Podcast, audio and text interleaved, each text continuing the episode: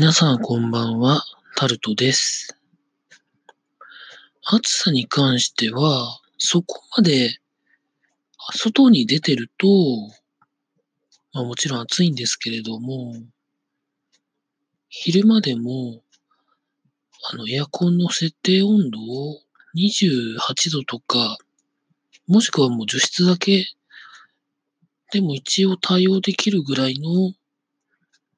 暑さだったので、比較的楽だった今日なんですけれども、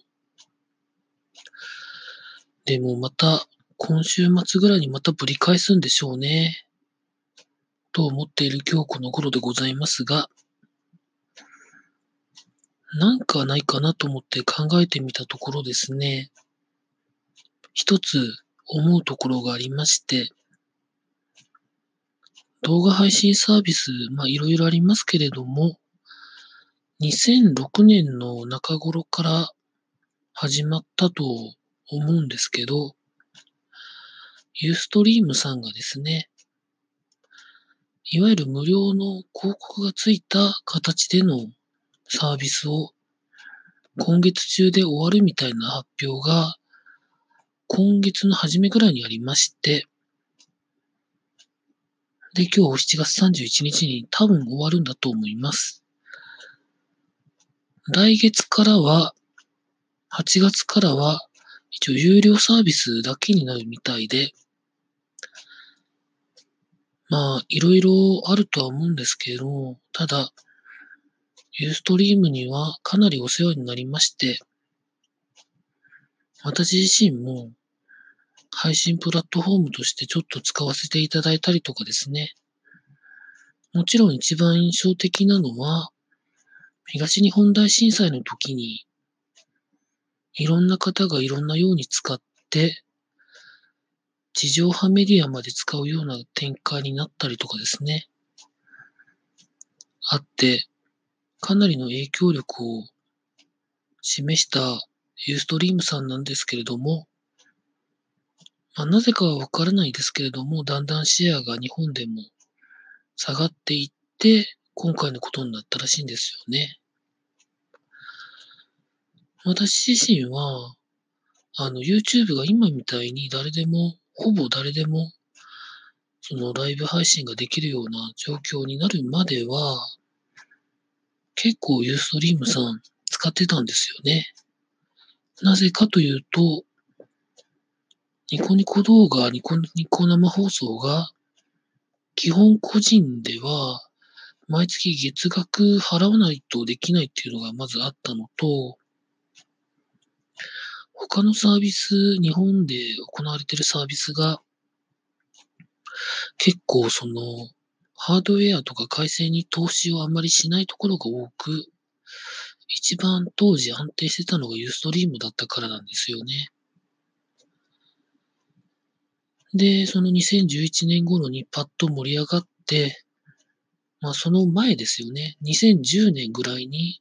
ソフトバンクが投資をして、日本に会社ができたりとかして、あって、いろいろやった結果、今回、広告付きの個人での配信サービスがほぼ終わるというところになりまして、まあ時代の流れなんだろうなとは思っております。まあ、その2010年頃と今と比べますと、まずもうモバイルでの配信がほとんど主みたいな感じになっているようですよね。あの、配信するのも視聴するのもモバイルの中で完結させるというものがものすごく多くて、ツイートキャスティングであったりですとか、LINE ライブであったりですとか、あとミックスチャンネルであったりですとか、まあいろいろありますよね。そういうところに思いっきりシェアを取られたりですとか、ここ1、2年では、いかにそのライブ配信で収入を上げるかっていうところにフォーカスするサービスが多くて、ユーストリームさんも、いろいろやられてたんですけどね。あの、投げ銭みたいなサービスも作ったりですとか、ペーパービューのサービスも作ったりですとかやられてたんですけれども、配信する利用者の側にとってはあんまり便利なサービスにはならなかったみたいで、まあそういうこともありまして、多分視聴そのもののは、そのものは問題ないと思うんですけれども、多分来月8月からは個人での配信、無料配信はできなくなるんだと思います。チャンネルとかの扱いとかですね、アーカイブの扱いがどうなるのかはあんまりリリースが出てないのでわからないんですけれども、まあ、何らかの影響が少しは出るんだとは思います。